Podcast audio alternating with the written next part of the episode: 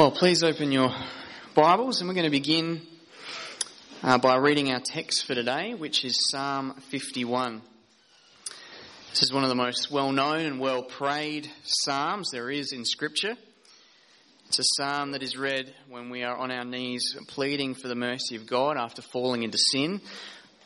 But the words of this psalm should also bring us to our knees as it shines a light on the extent of our sin and the absolute necessity of God's mercy to us. So, Psalm 51. These are the words of the Lord through his servant David. Have mercy on me, O God, according to your steadfast love. According to your abundant mercy, blot out my transgressions. Wash me thoroughly from my iniquity and cleanse me from my sin.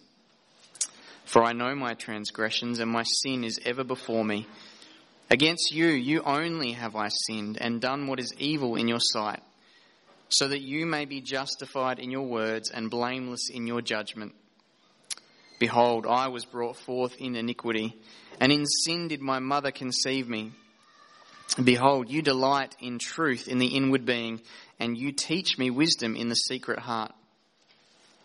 Purge me with hyssop, and I shall be clean. Wash me, and I shall be whiter than snow. Let me hear joy and gladness. Let the bones that you have broken rejoice. Hide your face from my sins and blot out all my iniquities. Create in me a clean heart, O God, and renew a right spirit within me. Cast me not away from your presence, and take not your Holy Spirit from me. Restore to me the joy of your salvation, and uphold me with a willing spirit. Then I will teach transgressors your ways, and sinners will return to you. Deliver me from blood guiltiness, O God, O God of my salvation, and my tongue will sing aloud of your righteousness. O Lord, open my lips, and my mouth will declare your praise. For you will not delight in sacrifice, or I would give it. You will not be pleased with a burnt offering. The sacrifices of God are a broken spirit, a broken and contrite heart, O God, you will not despise.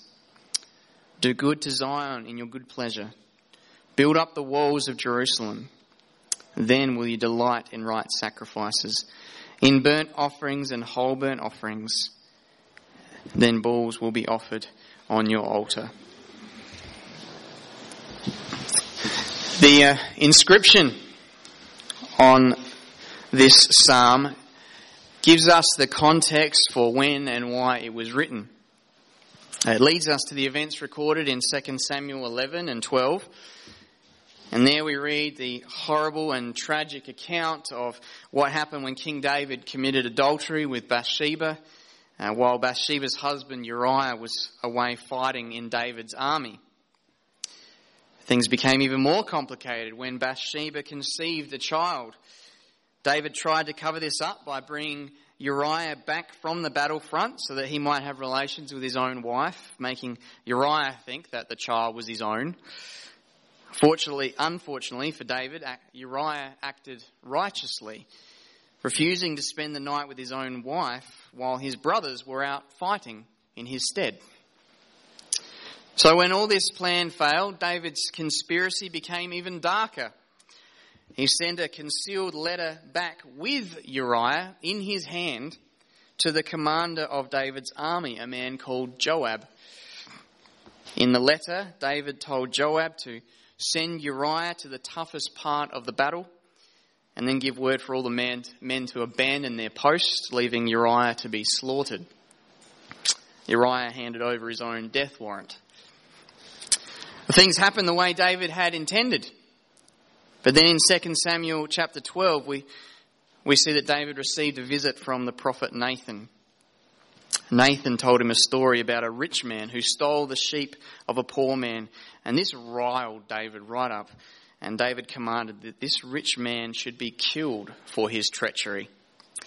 And what a surprise for David when Nathan turned and looked at him and declared, You are the man. David had thought that his sin was hidden, that he'd gotten away with it, but nothing is hidden from the Lord.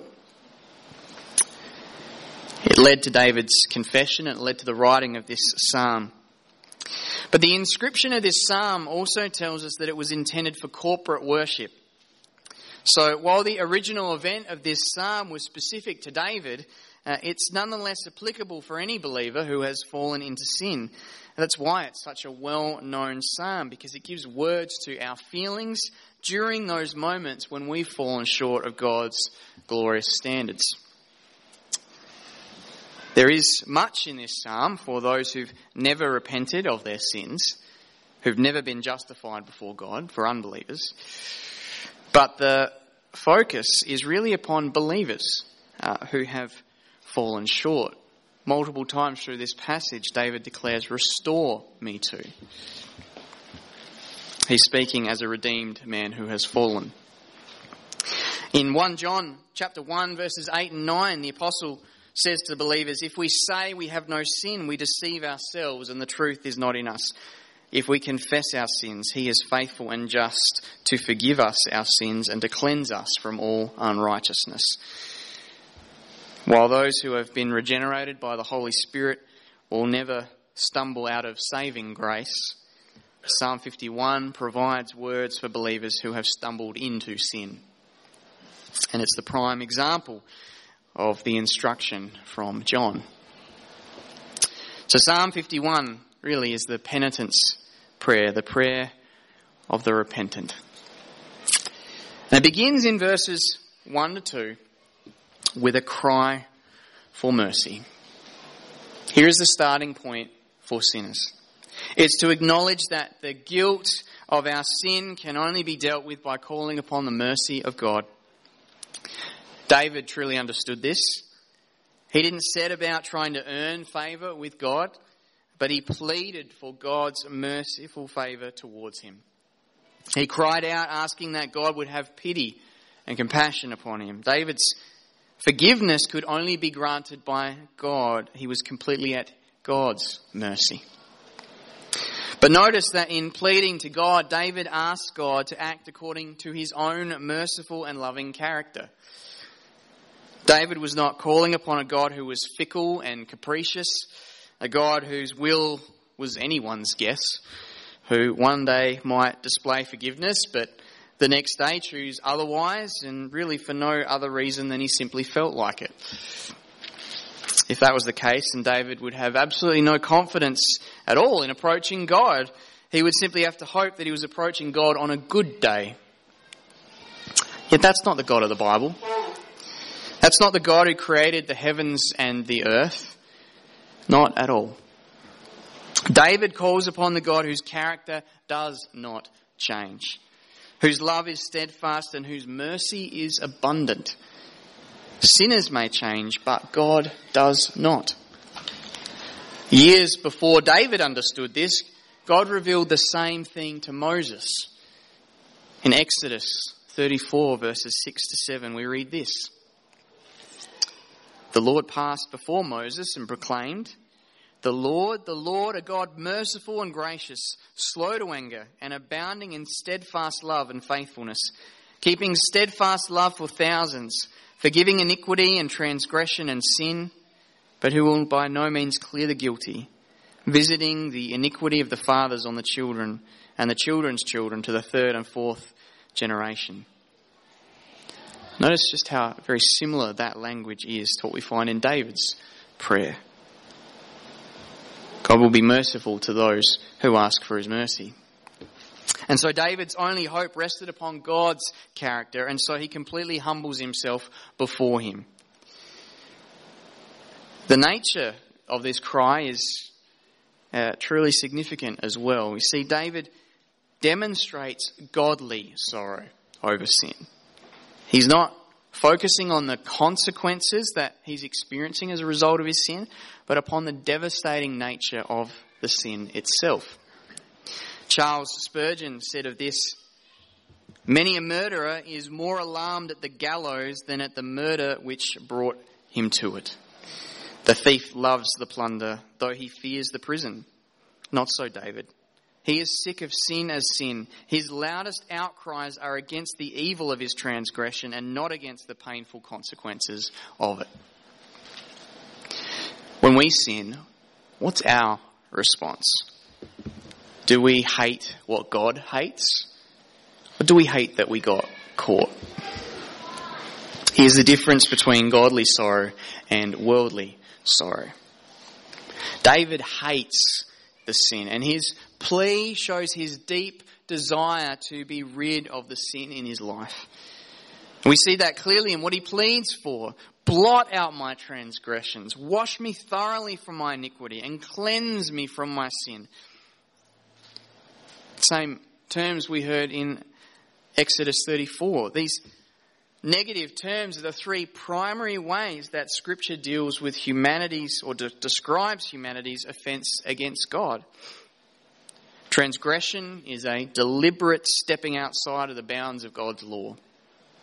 Iniquity is more general, covering any offence uh, against God, whether that be in rebellious rejection or done unintentionally. And sin, which is, of course, the most common term, which means to miss the mark of God's revealed will. David's cry is that God would mercifully remove sin from his life. And not just superficially, but completely. Blot it out. Wash me thoroughly. Cleanse me. It is a plea for forgiveness and it's a plea for holiness. There's nothing half measured about this.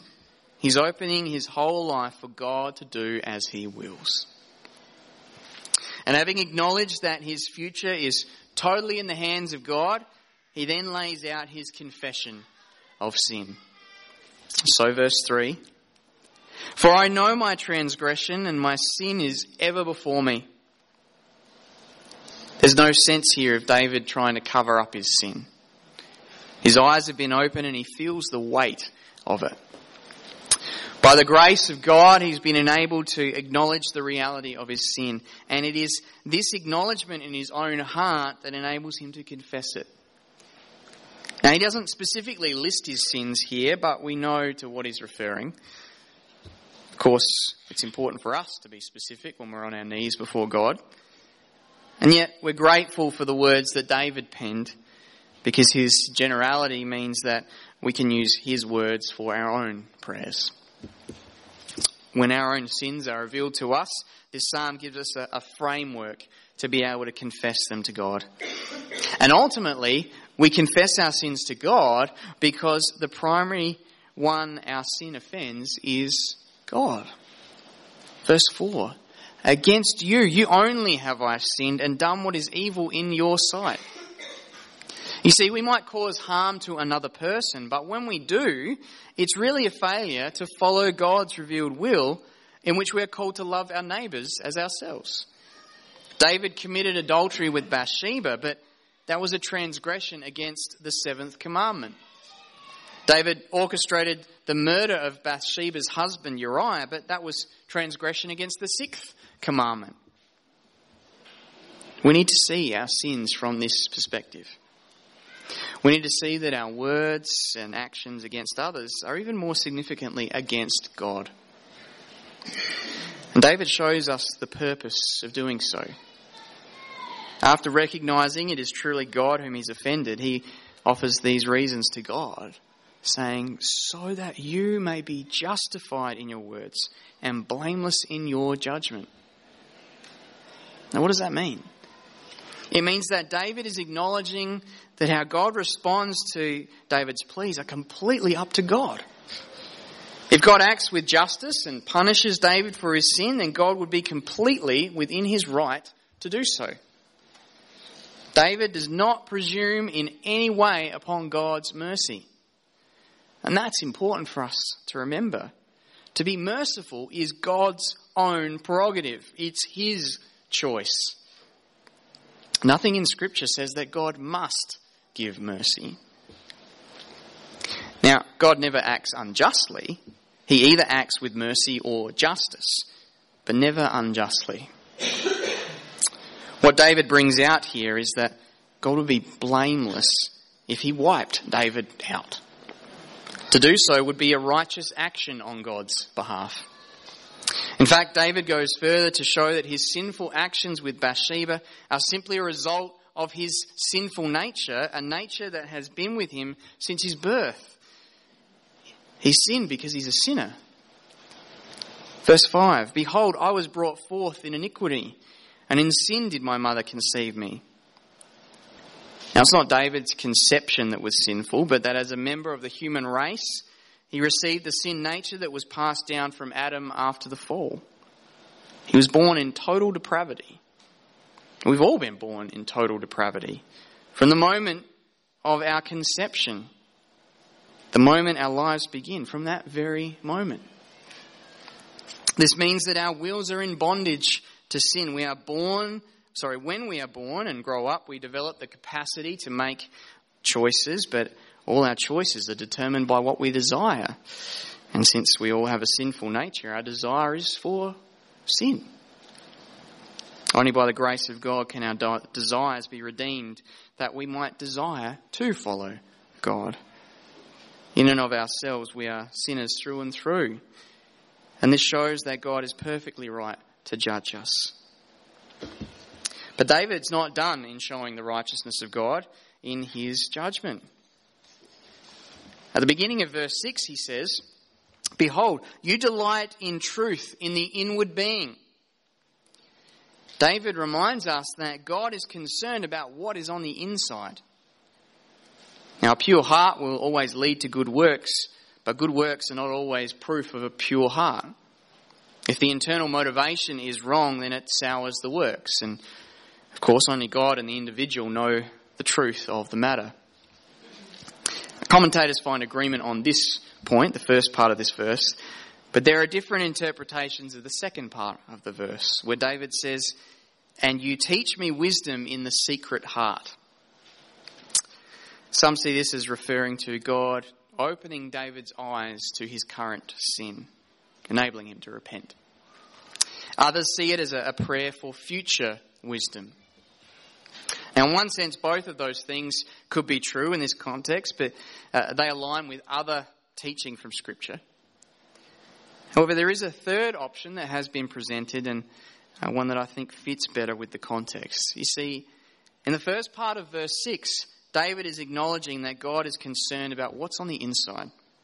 In the second part of the verse, David is acknowledging that God has been teaching him wisdom and that David has spurned the wisdom that God has given and done something utterly and terribly contrary to what he knows is God's revealed will. So, with this interpretation, David is seen as indicting himself even further. He should know better of all people. And he's showing why God is even more blameless if he should desire to pour out his judgment upon David. David acknowledges the true depth of sin, particularly in himself, but generally within all of humanity. But his confession shows, shows the true regret over his sin, his hatred of this sin. And he pleads for forgiveness. Yet he desires more than forgiveness. He wants to be made pure. And so his confession of sin leads to a craving for purity. Verse 7 Purge me with hyssop, and I shall be clean. Hyssop is a type of plant that has hairy leaves, and this property meant that it was a good tool to be used for Old Testament cleansing rituals that involved sprinkling. The liquid would, would hold to the leaf that it could be sprinkled. The connection of verse 6 and 7 show that these Old Testament ceremonies were never simply outward acts of obedience and cleansing, but they pointed to what needed to take place inside a person's heart. The seriousness of David's craving for purity is seen as in, in his illustration uh, when he declares in the rest of verse 7 Wash me, and I shall be whiter than snow. He knows the effect of God's cleansing and he prays for it. He takes a, a, part of God's earthly creation that we associate with, with purity, that is white snow, and praises God's power that if he decides to wash David clean, then it would make him even more pure than white snow. You see, he understands that joy and gladness can only return to him if the guilt of his sin is dealt with, if it's removed from his presence, if he is cleansed and renewed. His sin has brought God's discipline upon him. It is God who has figuratively broken David's bones. But again, the deepest pain he feels is not the consequences of his sin, but the guilt that he has offended God that he's fallen short of God's glory. And he longs to be purified, that he would be able to sing God's praises and rejoice in him once more. So he continues to pray, saying in verse 9, Hide your face from my sin and blot out all my iniquities.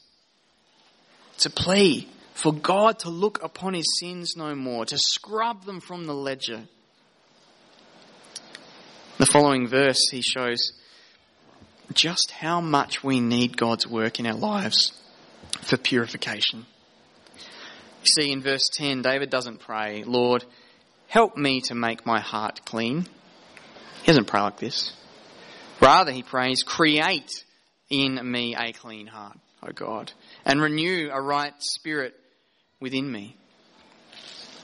John Calvin writes that we are indebted entirely to the grace of God, both for our first regeneration, and in the event of our falling, for subsequent restoration.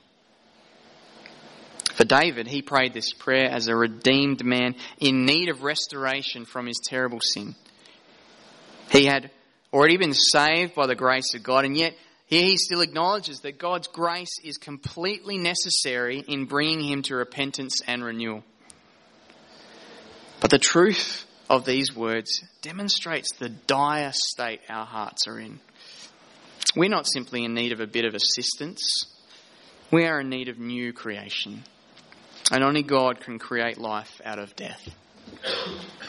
David also knows that true life is only found with a God because he expresses his fears at God departing from him. Verse 11 Cast me not away from your presence, and take not your Holy Spirit from me. Now, when we read this verse, we need to be aware of its place in salvation history. At Pentecost, the Holy Spirit was poured out by Christ to indwell and empower all who believed in Christ. Prior to this moment, the Holy Spirit regenerated the hearts of sinners through the Word of God, enabling them to trust in God's promises, but they were not indwelt by the Spirit permanently. In the Old Testament, the, the Holy Spirit rested in the tabernacle and then in the temple. He also rested upon certain individuals for empowerment to certain types of service, such as prophets and priests and kings. The Spirit rested upon Saul, the first king of Israel, but when Saul disobeyed, the Spirit then rested upon David. So, in one sense, this prayer is directly applicable to David. He had seen what had happened to Saul, and he did not want that for himself. But in another sense, it's something that all believers in the Old Testament could have easily sung, knowing that the presence of the Spirit of God in the midst of Israel meant blessing to Israel. I mean, what a breathtaking tragedy it was for the people when, prior to the exile, years later after David, the glory of God left the temple. As Christians today, we know that once the Spirit has regenerated our hearts through the hearing of the gospel, enabled us to repent and trust in Christ Jesus, we know that those who are truly drawn to Christ by the Father will never be cast away. We will never have the indwelling Holy Spirit removed. He is the deposit guaranteeing our inheritance to come. While true believers under the Old Covenant had a different experience of the Spirit, they too could never lose their salvation. But the indwelling Spirit is one of the blessings of the New Covenant. David knew that he would not lose his salvation, but he didn't allow this to be a means for failing to repent before God. And so we too can pray the same prayer as David in the midst of our sin. While understanding that God will never take back the salvation of his people, his people will be those who never, ever presume upon his graces. his people will be acutely aware of the holiness of God and his right to cast us away due to our sin. We boast in Christ alone. But while there is assurance in our salvation, our sins can certainly affect the way in which we experience our life with God. When we fail to obey the Lord, we feel that in our hearts. David certainly did so when he asked of God in verse 12, Restore to me the joy of your salvation and uphold me with a willing spirit. So, just note again that he doesn't ask to be saved again. That's not the issue. He hasn't lost his salvation. Genuine believers never will. But he does ask that the joy of knowing he is saved is restored to him once more. And joy is something that can only be returned through open confession to God. And when there is peace once more, knowing that God's discipline has been completed for that moment. But David's desire is not limited to returning to the person he was before this specific sin. He doesn't want to go back to the way things were. He wants very much to grow in his maturity as a child of God. And he knows that this cannot happen unless the Lord upholds him through it. The willing spirit to grow in sanctification here is David's spirit.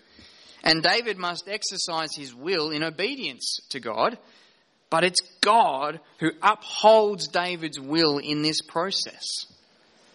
God not only saves us, but He sustains us and sanctifies us. A true believer is never satisfied with their own level of holiness, for they have their eyes set on the holiness of God. And the more God grows them, the more they realize just how far short they fall of His standards. Now, the wonder of salvation is that when Christ returns to gather his people, to raise them all to resurrection life, at that moment they will be sanctified completely, glorified. We will never reach that perfection in this life. But God's children know where they are headed. And so they are eager to follow him in those purposes now. David's craving for purity follows his cry for mercy and his confession of sin. Only at this point does he now begin to think about his service to God.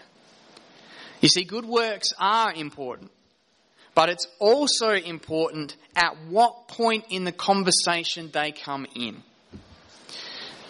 They haven't been raised until this point because David is careful to ensure that his thinking about works does not contribute in any way to earning a right standing before God. Mercy comes first, then works. David speaks about these good works, verses 13 to 17, with what we might call a commitment to righteousness. David's renewed desire to serve God takes shape in several ways. Firstly, there's this commitment to teaching others about God's righteousness. Verse 13 Then I will teach transgressors your ways, and sinners will return to you. Throughout his most recent experience, David has been made acutely aware of God's holy standards of the depravity of the human heart and the extravagant mercy of God for those who humble themselves before Him. David has had a renewed and profound insight into his relationship with God, and it ignites a deep desire within him to teach others. He wants to share what he has learned about the holiness and about the grace and mercy of God. Like the Apostle Paul, who described himself as the chief of sinners, or like the Apostle Peter, who abandoned the Lord during the Lord's time of suffering. David uses his experiences of God's grace toward him to teach, in the hopes that others too would recognize the greatness of their sin, but also see the greater greatness of God's mercy. If God can, if God can forgive men like these, then there's no one beyond the bounds of divine mercy. It's a message for Christians who have stumbled into sin, and it's a message for non believers who are still living in their sin nature. All who repent of their sin and call on the name of the Lord will be saved. David wants God to work good out of the terrible experiences of his own life. He wants God to use the hard lessons he has taught David as a means of bringing others to the Lord. But there's more to David's renewed commitment. Secondly, there's a, a commitment to singing about God's righteousness. Verse 14. Deliver me from blood guiltiness, O God, O God of my salvation, and my tongue will sing aloud of your righteousness. Now, this is really an extension on the first point, but it shows that the teaching David wants to pursue is no cold exercise. It shows that David is not wanting to teach others about the grace of God as a, a sense of dry, formal duty, but as a joyful expression of the hope that has been rekindled in his heart and his immense knowledge of God's love for him and his love for God. The term blood guiltiness refers to the punishment that should have been justly inflicted upon David for his sins. Both murder and adultery were to be punished by death. But in his mercy, God forgave these sins and spared David's life. Now, this didn't mean that the consequences David actually experienced from this event were not profound. They were. The episode with Bathsheba was a distinct downward turning point in David's kingship. But what we read here in verse 14 is nevertheless characteristic of David's life. He was a man who sinned greatly. He rejoiced in the God who forgives repentant sinners. Now, what is the righteousness of God that David sings about? Well, it concerns God's perfection in the way he acts, both in judgment and in mercy. And here, particularly of God's goodness to forgive David's sins. Moreover, it points to the greatest expression of divine righteousness, that which comes through our Lord Jesus Christ. You see, God was not unjust in forgiving sin because all the sins that had been mercifully forgiven were dealt with on the cross of Christ. And when a sinner trusts in Christ, the punishment for their sins is laid upon Christ, but the goodness of Christ's life, his righteousness, is credited to the repentant sinner. These two aspects make our justification before God. And what we know today through the life of Jesus is the fulfillment of God's promises given to the people of old. Spurgeon once wrote, A great sinner pardon makes a great singer. Sin has a loud voice, and so should our thankfulness have. We shall not sing our own praises if we shall be saved but our theme will be the Lord our righteousness, in whose merits we stand righteously accepted. As David rounds out his commitment, he says one more thing, verse 15. O Lord, open my lips, and my mouth will declare your praise. It's a commitment to having his praises to God directed by God. David wants the truth about God to spring forth from his lips in both praise and proclamation. But he recognizes all too clearly that if God is not directing that activity, then David is destined to fall short here too. Now, David's not committing himself to a literal vow of silence, only speaking when the Lord physically enabled him to speak. But his heartfelt desire was that all his words reflected the revealed will of God. He wanted his whole life to shine forth the glories of God. He wanted this because he understood that is what God wants. Look at verses 16 to 17. For you will not delight in sacrifice, or I would give it. You will not be pleased with a burnt offering. The sacrifices of God are a broken spirit, a broken and contrite heart. O God, you will not despise. See, David understands the level of righteousness that God requires. It's not merely external, but truly internal. And in these words, David doesn't wipe out the sacrificial and ceremonial system that God set in place for Israel, but he shows their true intent. The external actions were meant to reflect the internal condition in the heart of God's people. But the internal condition can only be regenerated, redeemed, and restored by the work of God. When God graciously saves and restores us, He graciously calls us to serve Him, enabling us to be the means of proclaiming and praising Him to this lost world, so that others might hear and respond to the good news. Sin keeps us focused on ourselves, whereas grace lifts our eyes to God and to others. And this aspect is brought home very clearly in the final section of this psalm where David has a concern for the Lord's people. In verse 18, he prays to the Lord, asking him to do good to Zion in your good pleasure, build up the walls of Jerusalem. David's selfishness is replaced with sincerity.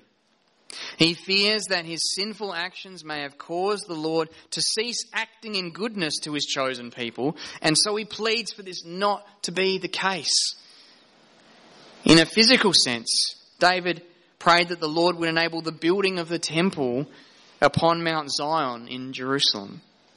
See, David had, had long desired to have a permanent place built for the Lord's presence as opposed to the temporary nature of the tabernacle. He prayed that his actions had not hindered this prospective blessing to the people. We know that his prayer was answered when God permitted Solomon to do so after David's death. And there's God's grace at work, isn't it? Because Solomon was a son of David and Bathsheba. But Zion came to be used not only of the Temple Mount, but of the whole geographical area of Jerusalem and then of the whole people of God. And in this spiritual sense, David's prayer is that God will do the work of establishing his people in their faith, that he would build them up so they become mature and godly. How often do our prayers stop once we finish praying for the things that immediately impact our own lives? David's example challenges us that true spirituality always extends to the care of others. When Jesus summarized the law, it consisted of love for God and love for neighbor. And so a sign of God's grace at work in our hearts is our concern for others and particularly how our actions affect the lives of others. These words of David also help us in another way. Earlier, he had acknowledged that his sin was ultimately against God. But in doing so, he wasn't dismissing the pain that he had caused against others. He was simply putting things in the correct perspective. Scripture teaches us the necessity of repentance and forgiveness in the community of the Lord's people. I mean, Jesus, in fact, gives the clearest teaching on the process for this in Matthew's Gospel. In chapter 5 of Matthew's Gospel, Jesus deals with restoring relationships from the perspective of the one who sinned. In Matthew 18, Jesus very clearly explains the process if someone has sinned against you. One writer has said that these two passages give the picture of two people meeting each other on the road to see one another, with one coming to repent and the other coming to seek repentance. And that is a wonderful picture of life in the kingdom of God. But coming back to the final verses of Psalm 51, I want us to note that David's concern for the Lord's people matches the concern he has for his own life. In verses 15 to 17, uh, he had asked the Lord to direct his own words so that his external actions would flow from his godly inward disposition. Well, here he prays the same thing for the Lord's people. He asks that God would do good to them, that he would build them up, because only then would the sacrifices they present flow from pure motives and be acceptable to God. That's the result he speaks of in Verse 19, then will you delight in right sacrifices, in burnt offerings and whole burnt offerings. Then bulls will be offered on your altar. When God works in the people's hearts, then their good works will be expressed from holy intentions. Now, at the time of his writing, David clearly meant animal sacrifices. He was clearly speaking of the divinely instituted sacrificial system. But from this side of the cross, we understand that these sacrifices pointed to the ultimate and once for all sacrifice of Jesus Christ. The writer of Hebrews explained in chapter 9, verses 11 and 12. But when Christ appeared as a high priest of the good things that have come, then through the greater and more perfect tent, not made with hands, that is, not of this creation, he entered once for all into the holy places, not by means of the blood of goats and calves, but by means of his own blood, thus securing an eternal redemption. The sacrifices that we offer to God now are the sacrifice of a life lived in service to the Lord. That's what Paul speaks of, isn't it? In Romans 12, when he declares in verse 1, I appeal to you, therefore, brothers, by the mercies of God, to present your bodies as a living sacrifice, holy and acceptable to God, which is your spiritual worship.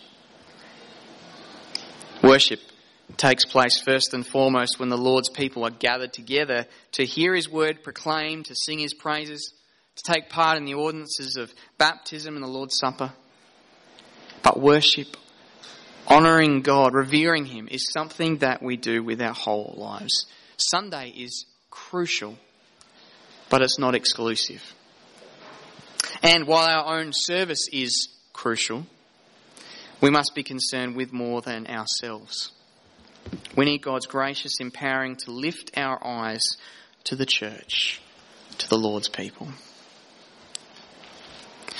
And there are many things that could be said as we close. But I want to come back to the gospel itself. You see, the reason God can be merciful to his people is because of the life, death, and resurrection of the Lord Jesus Christ. Romans 3, the Apostle Paul tells us that God revealed his righteousness in the cross. Jesus paid the price for the sins of all who would believe in him. This satisfied God's justice. And through faith in Christ, people receive God's mercy and he declares them justified before him. David's hope in the character and promises of God was fulfilled in the person and the work of Jesus. Psalm 51 provides us with the proper response to sin. We are all in need of the mercy of God. And because God is faithful, we know that all who cry out to his mercy in the Lord Jesus Christ will receive his mercy. Mercy to be brought to him for the first time. Mercy to be restored to him once more. This is a very humbling psalm, but one that gives us great hope for renewal. Let's pray. Lord, we thank you for your work through your servant David. We are rightly joined with him in his, uh, in his sadness, his grief, his hatred of the sin that he particularly committed.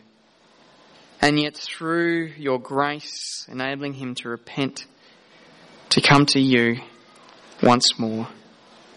Father, we have these words, these wonderful words which both humble us and lead us through the dark moments in our lives where we fall short of your glory. Father, we thank you for the Lord Jesus Christ and that in him we are saved through faith. Father, we thank you for the assurance that those you draw to faith in Christ will never be cast away. But help us never to presume upon your mercies. Help us to grow closer and to be conformed closer to the image of our Lord Jesus. And as we do so, as you, we grow closer to the light of your holiness, may you continue to shine a light on the sins that are hidden within our lives, and may we humbly confess them May we not shy away from the light, but may we desire and crave purity, that we might serve you and glorify you as we will one day in your presence forever. We ask that you would continue to allow these words we've looked at today to impress upon our hearts today and in the week and in the weeks to come. We ask this in your Son's precious name. Amen.